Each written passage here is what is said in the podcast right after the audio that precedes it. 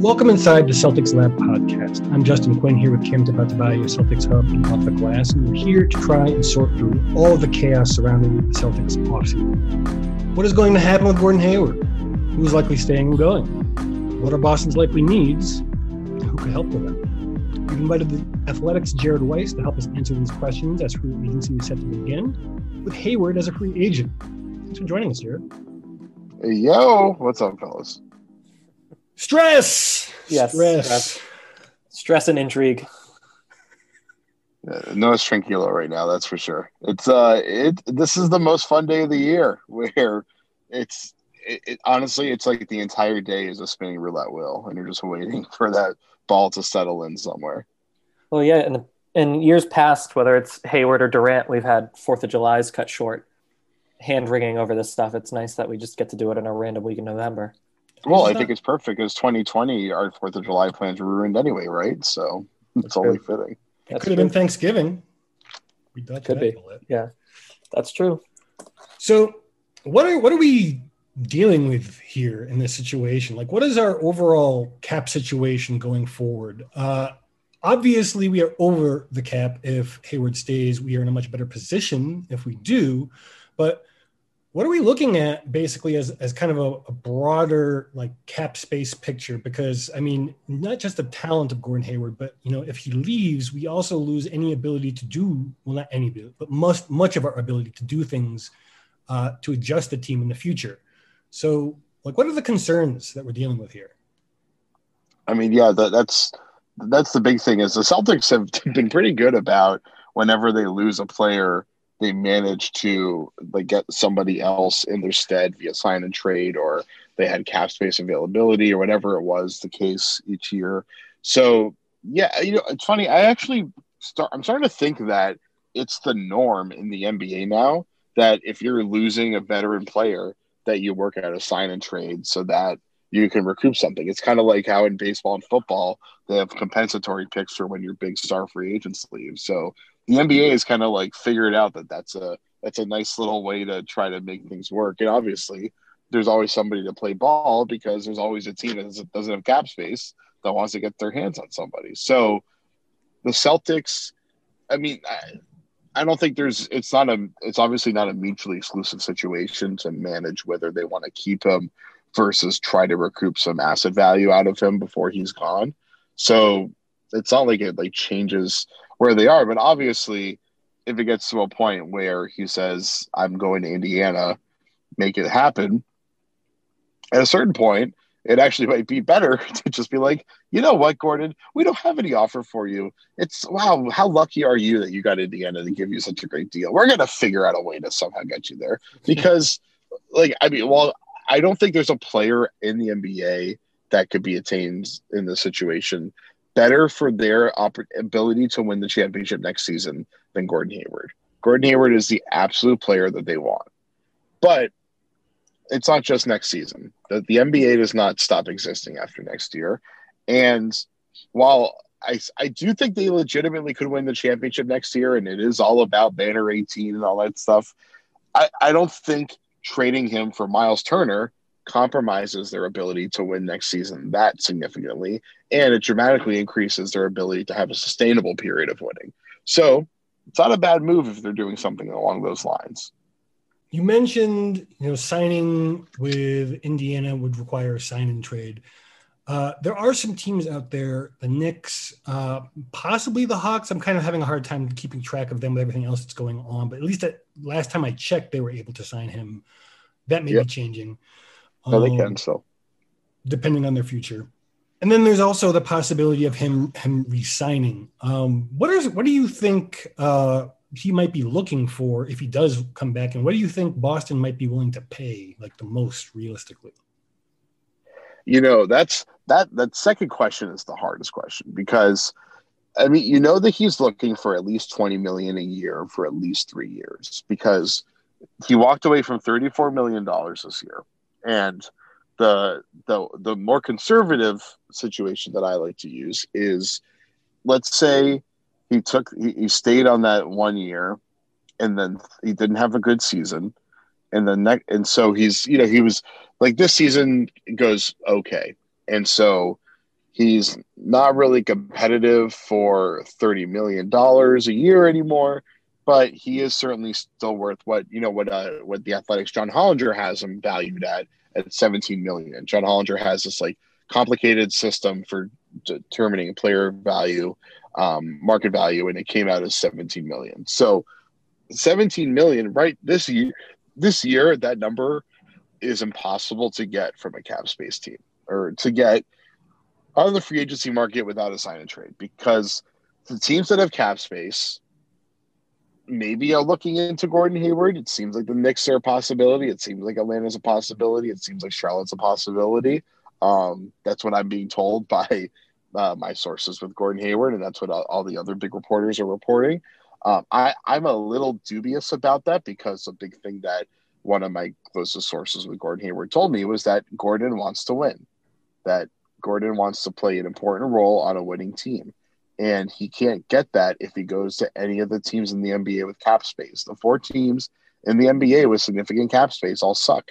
Atlanta is the only one that is showing promise of turning into a playoff team, but they're very they're not cracking the top six, I guess, of the Eastern Conference right now.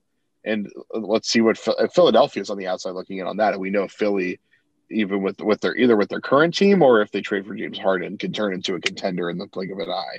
So Gordon Hayward, he has to do a sign and trade or stay with the Celtics if he wants to contend. And so going back to the point I was going to make before, let's say like this year doesn't go so great. Next year he hits free agency and all the teams with cap space, they all get max players. All that cap space dries up, and Gordon has to sign a, a mid-level exception deal. So it's like about ten million dollars. If you give, let's say he signs a two-year, twenty million dollar deal at that point, that would be three years, fifty-four million dollars if he had if he had opted in this year over the next three years. So you're thinking he he clearly thinks that he's going to get about three years 65 70 at the very least somewhere maybe even a fourth year remember al horford he left boston because he somehow managed to get a fourth year out of philadelphia which boston very very smartly did not want to give him and that was a pretty brilliant decision in hindsight so so the point is is that i think gordon wants at least 20 million a year probably closer to 25 million a year I, I think that 20 million is probably a realistic target for him to get as the high end of his market. So the Celtics probably would have to pay that out for three years. I think it's a good deal because we know he's like we know it's it's only a little bit above what Hollinger has as his market value. We've seen how Gordon fits in this team.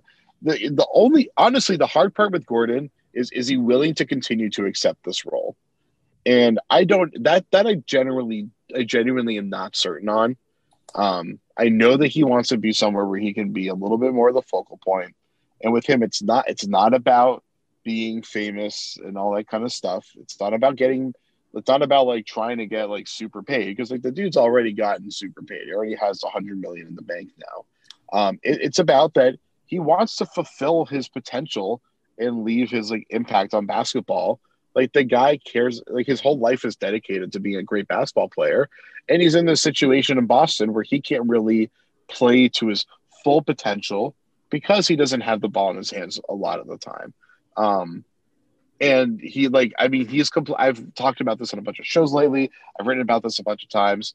Like he's complained to me, people around him complain to me that it's it's not a compl- complaint's like kind of a little too strong, but like he, he has said to me multiple times that it's really hard for me to find a rhythm when I'm not able to get consistent shots up in a game, where I'm only able to get eight or nine shots a game. He once even broke down for me how like how many actual shots and rhythm he was able to take, how many like layups he was able to take off the move to try to kind of really find his game. And it was like three or four a game essentially because so many of the shots he was taking were spot up shots and stuff like that. So Gordon does Gordon feels like he is compromising his full capability and his ability to like truly like you know just like like as a doctor like don't you want to like try to become the best surgeon possible and and you know and make the greatest breakthroughs possible it's like you know being part of a great team is great especially for learning but at a certain point you want to be able to see how far you can push your capability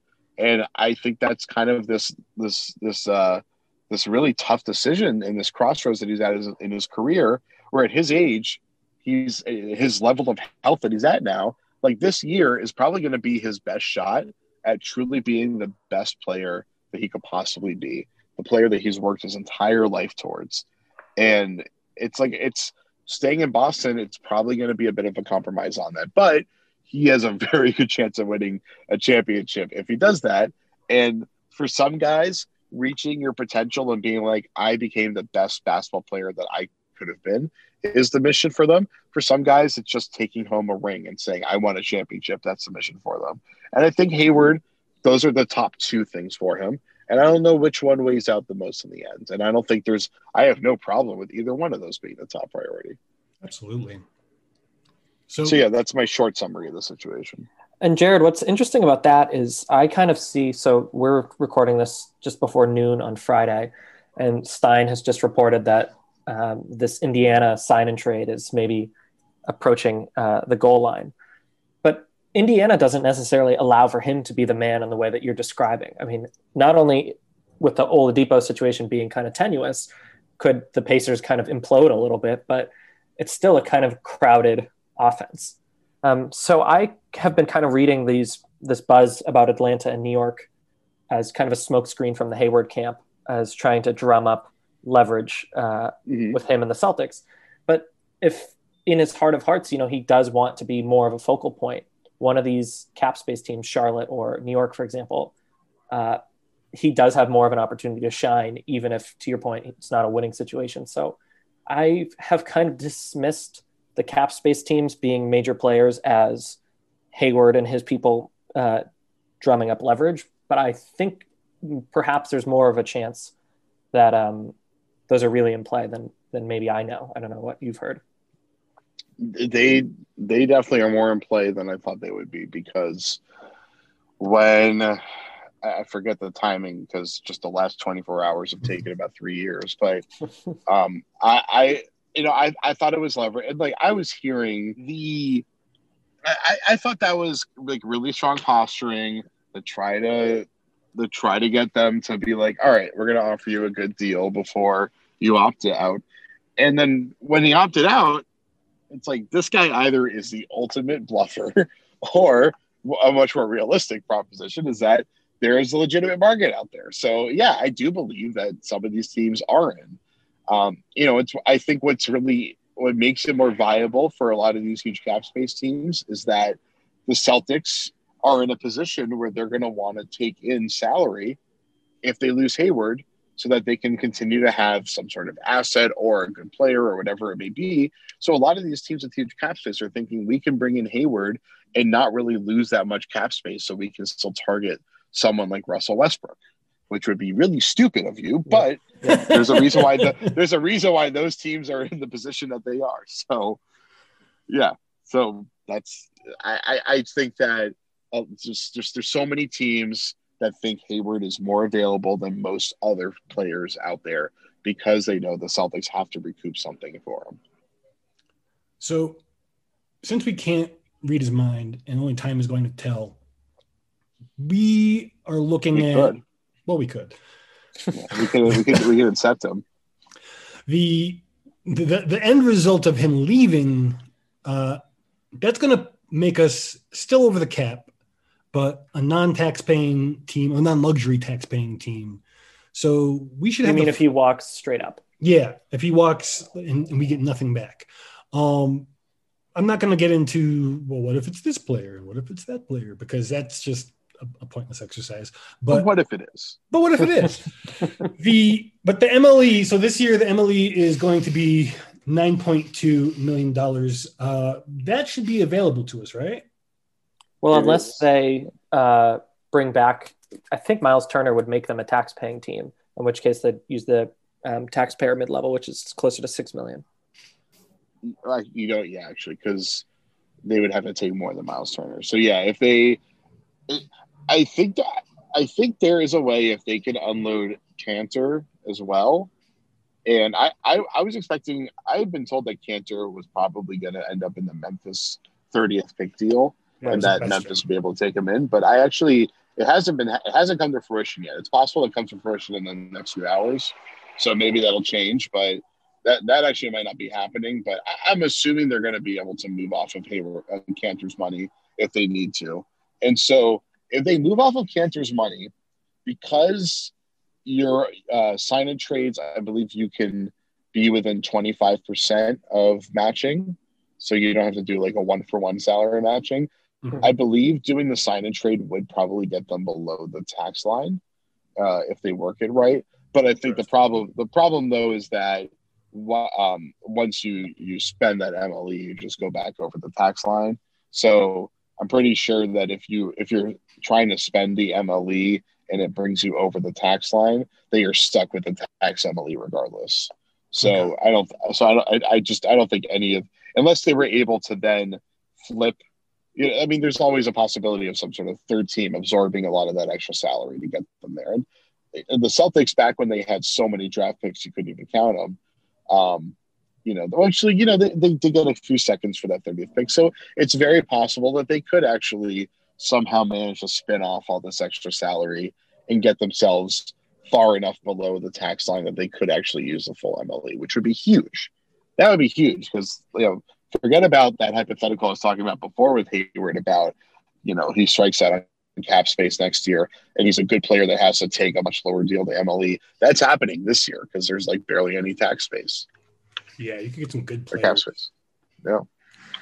So let's talk about Kanter just a little bit uh, before we get into some of the some of the I don't want to say lesser but um, less big money uh, contracts that, that the team is, is dealing with. Um, Kanter, Kanter, you said might be going to Memphis um, for the pick that they traded that we took Desmond Bane, presumably for for moving him there. Um, if that doesn't end up happening, do we end up having to roster Desmond Bane somehow and make a decision about somebody?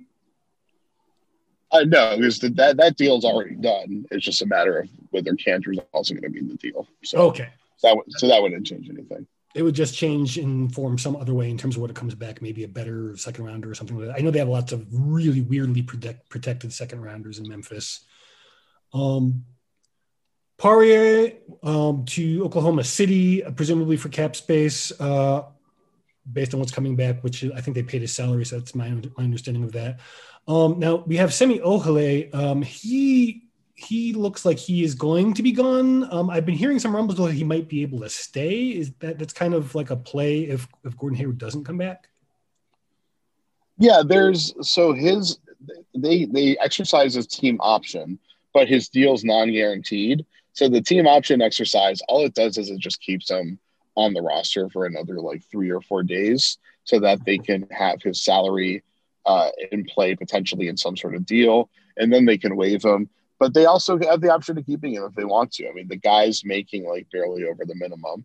We know he at least can play, uh, but based on how little he's been utilized so far, you assume that he's not long for this team. Um, but he, he is still a unique player for them in that you know, like he's like a big versatile defender.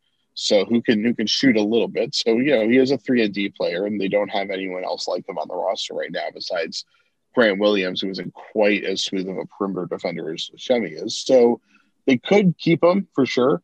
Um, but players like Semi are pretty widely available these days. You know, three, I know three and D players are like all the rage, and people think it's like such a huge deal to get them, but they're also the most plentiful type of player. You know, most players can't really dribble that well. Most players can defend decently. So uh, Ojeleye is a very replaceable type of player, but he's someone who they really like and who's a very good fit, and he's never going to complain about his position in the rotation. So you know, I could I could see him staying.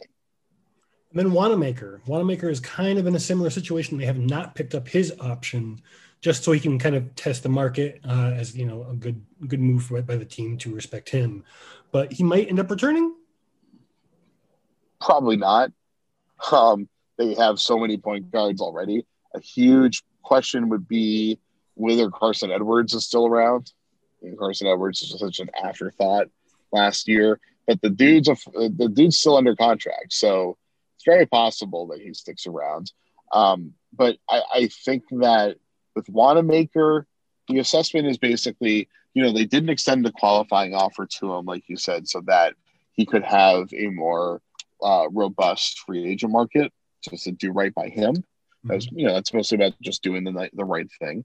Uh, because if he was a restricted free agent, most teams would be like, I don't want to offer you three million dollars as opposed to one million dollars because the Celtics can match up very easily. So by let, allowing him to become unrestricted, teams can be like, all right, here's three million dollars, take it or leave it, and so that that helps them a lot more.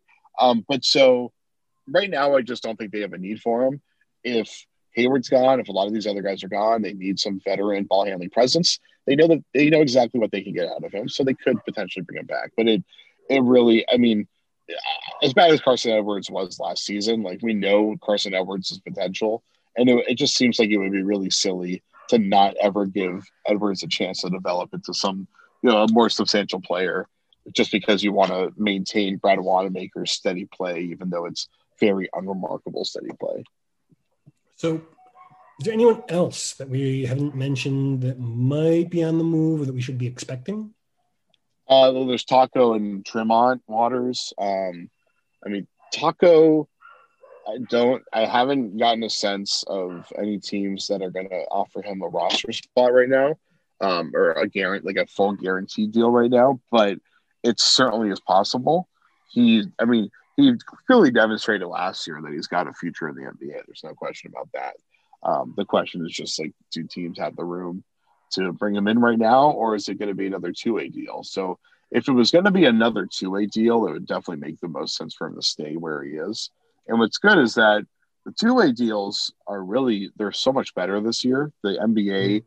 changed the rules so that it's no longer you don't you no longer get paid per day that you show up at the NBA level. You just get paid a flat half a million dollars or like a little bit less than that. It's like it's basically half of what the minimum is for a rookie. So it's actually like a pretty solid deal, and it doesn't really limit your availability. You're only allowed to play 50 games, I think. So I'm assuming Tacko is not going to play 50 games next year. So I think that it, will work out pretty well for him. So the two way seems definitely a lot more appetizing. I, I tried talking to his camp to try to get a little bit more insight. And they were like, yeah, the two way deals are a little bit more appetizing. And then I said, okay, so does that mean you're no longer dead set on getting a roster spot and you'd be interested in taking a two way? And they didn't respond to that. So I don't really have a read there. Uh, and then as far as Tremont's concerned, the expectation has been that he would get promoted to full time um, just because he was so damn good in the G League last year. So I assume that's still going to happen and that they would move on from Wanamaker because of that. But you never know, obviously. So, what do you think Boston's needs are going forward? We probably addressed, hopefully addressed shooting in the draft. I know a lot of people aren't super crazy about Payton Pritchard. Uh, he is definitely not anything that like screams like sexy uh, basketball player, but he's really, really solid. And I think that he has a really good shot. Um, and obviously James Nees, oh, excuse me, James Aaron Nesmith. Uh, excuse me, I'm a little I've distracted. Done that one a few times too. yeah, I'm, I'm, a little distracted by the um, wonderful garbage people. And, and I, for those who are listening and unfamiliar, um, I live in Mexico City, and this is how you know this wonderful sound. Uh, wow. Like sounds like I don't know. it's I'm a sure pandemic. We need to go interact. I guess it's uh, the wise thing to do. Anyway, um. So yes, Nesmith hopefully addresses the shooting along with Pritchard. Um. What else are we looking at for needs? Um. I've heard that we we we probably want a bigger, burlier big. I kind of feel like we might want to find somebody. Maybe we could talk about who with a kind of a reunion tinge later on. Um, but does that sound like something we need? You, can you think of other things that maybe the Celtics will be looking for? I mean, anyone that's all of any continent would be ideal, sure. Um, yes. I do. I do think that. and I, I should have mentioned this before with Wanamaker. Pritchard like Pritchard's like a better version of Brad Wanamaker is what they're hoping. So, and I think based on what Brad and Danny said on draft night, they kind of made it sound like they're expecting Pritchard to come in and probably play what Wanamaker's role was supposed to be. I mean, don't forget Wanamaker when they originally brought him in. It, like people forget, Wanamaker was on the minimum. Like he was not. Uh, he was like he he was basically the seventh man on the roster last year. But the dude was supposed to be the back end of the roster player. And so he had he had to really step up. I thought he did a solid job for, uh, for sure. Even if he's like a relatively unremarkable player, he certainly is a very steady player. Pritchard is kind of the same thing. He's not he's not going to be like super flashy. He's not going to be making incredible passes, running amazing pick and rolls, hitting like tons of crazy shots. The dude's going to be a really steady, excuse me, steady, big size, good size point guard. He's just solid, well built, six foot two, which I guess used to be a big point guard, but I guess it's probably an average point guard these days with all the guys that handle the ball. You know, when you're getting drafted behind LaMelo Ball, who's like six foot eight running point, you, know, you don't you don't seem that big anymore. It's six two and well built, but that's Brad Wanamaker. I think was like six four and well built. He was a pretty big point guard, but so Pritchard, I think, is going to be that guy that gives them the steady hands that can run the basic options, can spread the floor, can attack, and you know he can drive and kick, all that kind of stuff and he's incredibly confident and obviously has a great winning uh, resume as well. And like they know that he loves, he really thrives under significant pressure. So I think that that's that like that solves what could have been a need right there. Mm-hmm. You know, there I think there was there was a need for a backup point guard that could actually do something with the ball, and I think between Pritchard potentially giving them more capability than Wanamaker gave them, Tremont Waters advancing another year, who's a very, very crafty, exciting, flashy point guard. Um, and then just um, who am I forgetting right now off the top of my head? Potentially Carson Edwards. Uh, I, I, think that they have, they, I think they have enough of what they need to potentially get by and emphasize some of the other need areas as opposed to really focusing on getting like a DJ Augustin or Jeff Teague or something like that. They might as well get a player like that who they can at least count on to be a scorer, but I don't think they have to have that kind of player at this point. So when you go from there for needs, if Kanter's gone, then yeah, they do need somebody that can bang down low for sure, whether it's to rebound, whether it's to be a post score of some sort. You know, like Kanter, Kanter, because they brought him in on the tax MLE, so that it was like he was the signing there, he was their main signing of the offseason he was looked at like he was going to have to play a huge role for the team. And that type of player, as we learned, can't play a huge role for a team. But that type of player definitely is valuable in certain situations, and it's good to have them around. So they definitely need one of those kind of guys. Um, and I think they need off the bench another another uh, three level scorer type. I mean, you're not going to find many of those kind of guys, but Although if they have their MLE to work with, or even the tax MLE, they could get a guy like that. I think you know somebody like Gal- like Danilo Gallinari, if he strikes out on free agency, which he probably won't, I think he's someone that they probably should target. Um, just somebody that takes if if Hayward's gone, there's going to be so much pressure on Jaylen Brown and, and Jayson Tatum to be like super proficient scorers and playmakers.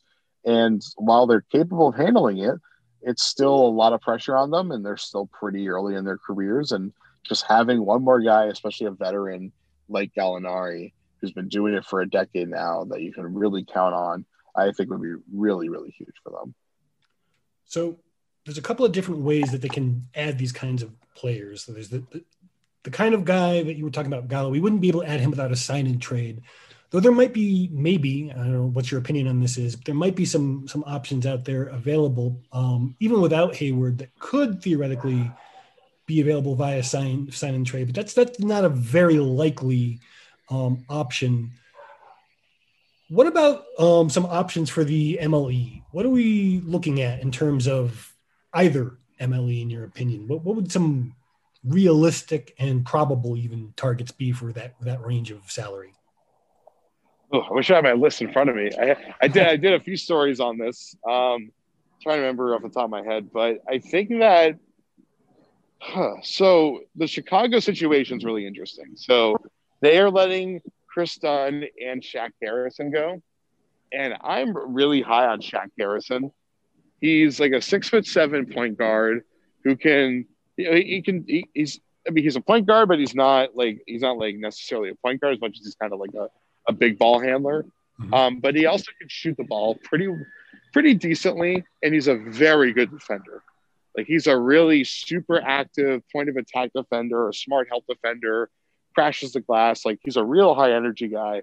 I think he would be ideal for this team. And he could be realistically had for the tax MLE. I do think that he could be in play there, even though I think he's definitely worth more than that. But this is a very this is a very deflated um, marketplace. So I, I, think that's probably that's the first thing that comes to mind for me for sure. Um, D'Anthony Melton would, would have been somebody, but I just don't think there's any way that Memphis lets him go, and he's restricted. So I, I just don't think they're going to be able to bid up for him. Maybe if they wanted to throw the full MLE at him, maybe you know, maybe Memphis isn't willing to pay nine million dollars to somebody who's probably going to be a good bench player, maybe a starter. But that's another guy that I've always been really high on. But I, I think that you know, because I mean, he's Melton presents something kind of similar to Nesmith, and I think that Nesmith is good enough and ready enough for the league that they can count on him to be part of the rotation right away. But I'm a little skeptical that he's going to be a good defender right away, oh, no. that he's going to be a dynamic offensive player right away. I think that stuff's going to take a little time. So I think that they still they still should pursue some three and D help for sure right now. Okay, I've also you mentioned Kris Dunn too. Um, he's kind of in that other. Is he a point guard? Because I mean, he doesn't shoot and he just no. Yeah, he he is. Um, remember when Marcus Smart was terrible at everything on offense? Hmm. That's Kris Dunn. So I like that a lot. so, so try to keep it simple. That's that's who he is. So he's an amazing defender. It's, I mean, as long as Smart is there, they just don't need him.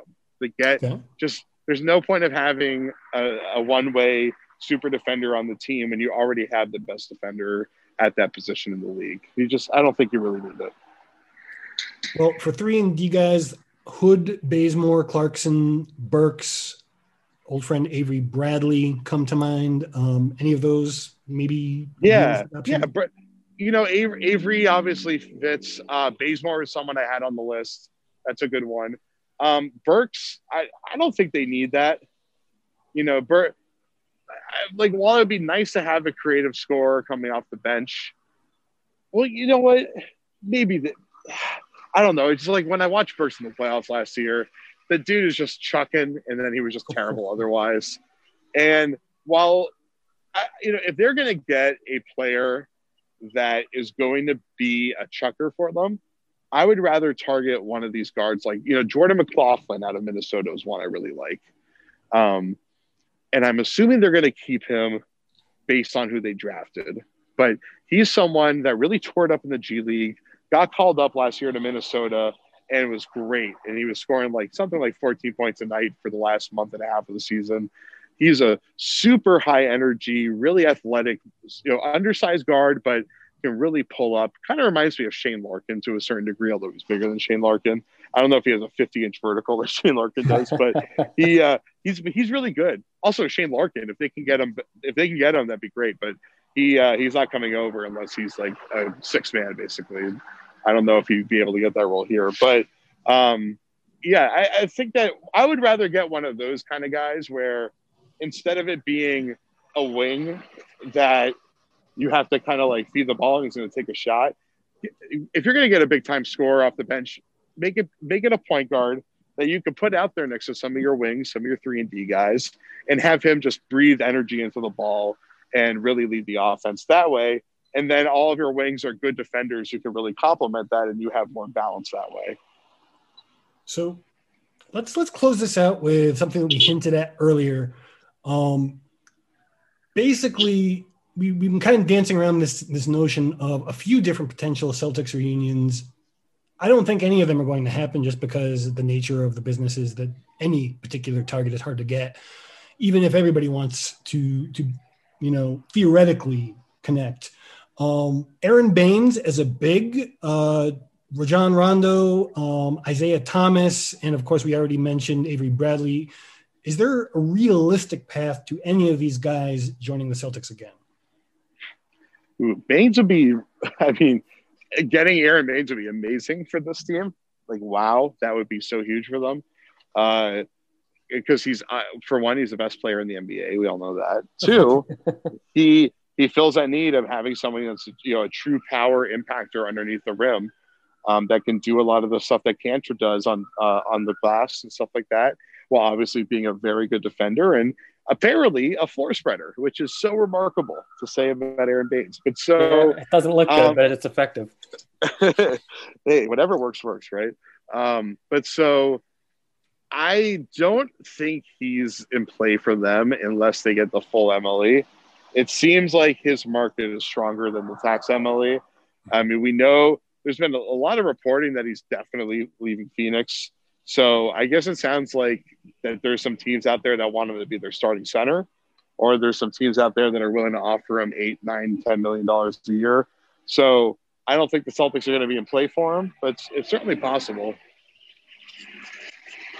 Yeah, I think there's a, a, few older or veteran players that could, if they are chasing a ring, find their way to Boston. But there's better contenders if I was someone who wanted to chase a ring, either more sure bets. And then, Jared, to your point, there's also teams that can offer more money. So the Celtics kind of straddle this world of not quite having the most lucrative contract, nor do they have uh, the best, like, surefire place to contend for a title or biggest. That's role. interesting. Wait, well, I want to I want to just follow up on that. Who do you think are the teams that are that have that have the resources to actually be players in the free agency market that you think have a better selling pitch than the Celtics have?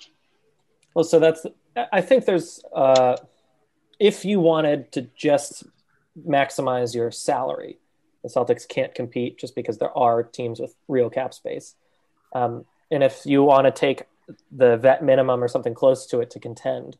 There are other teams, so it's not like the Celtics are so are, are a negative landing spot. But I think for some players like Paul Millsap, for example, he might take decidedly less money if he wants to chase a ring.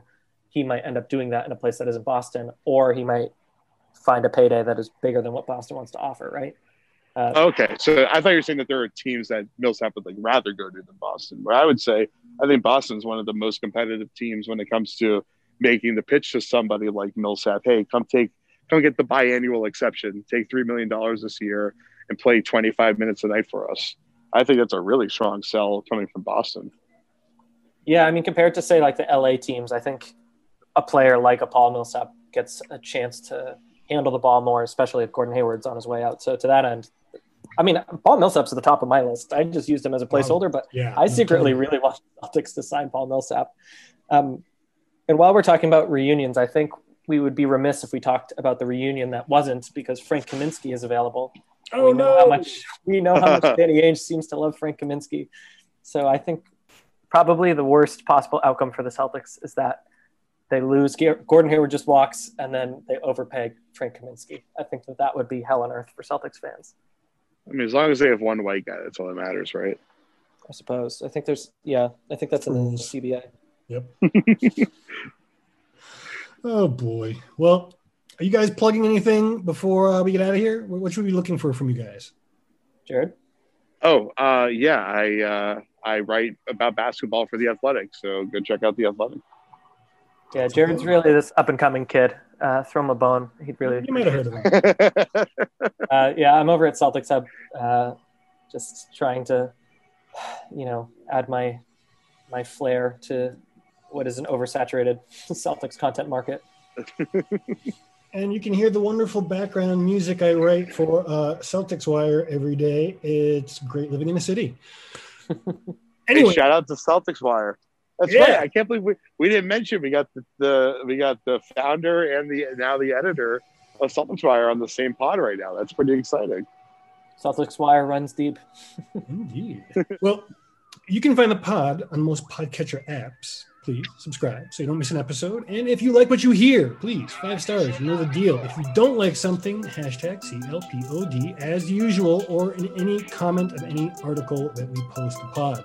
Always trying to bring you the deepest dives into Celtics coverage and hopefully the background noise of us trying to get this to you in a very, very busy period didn't drive you crazy. Thanks for listening.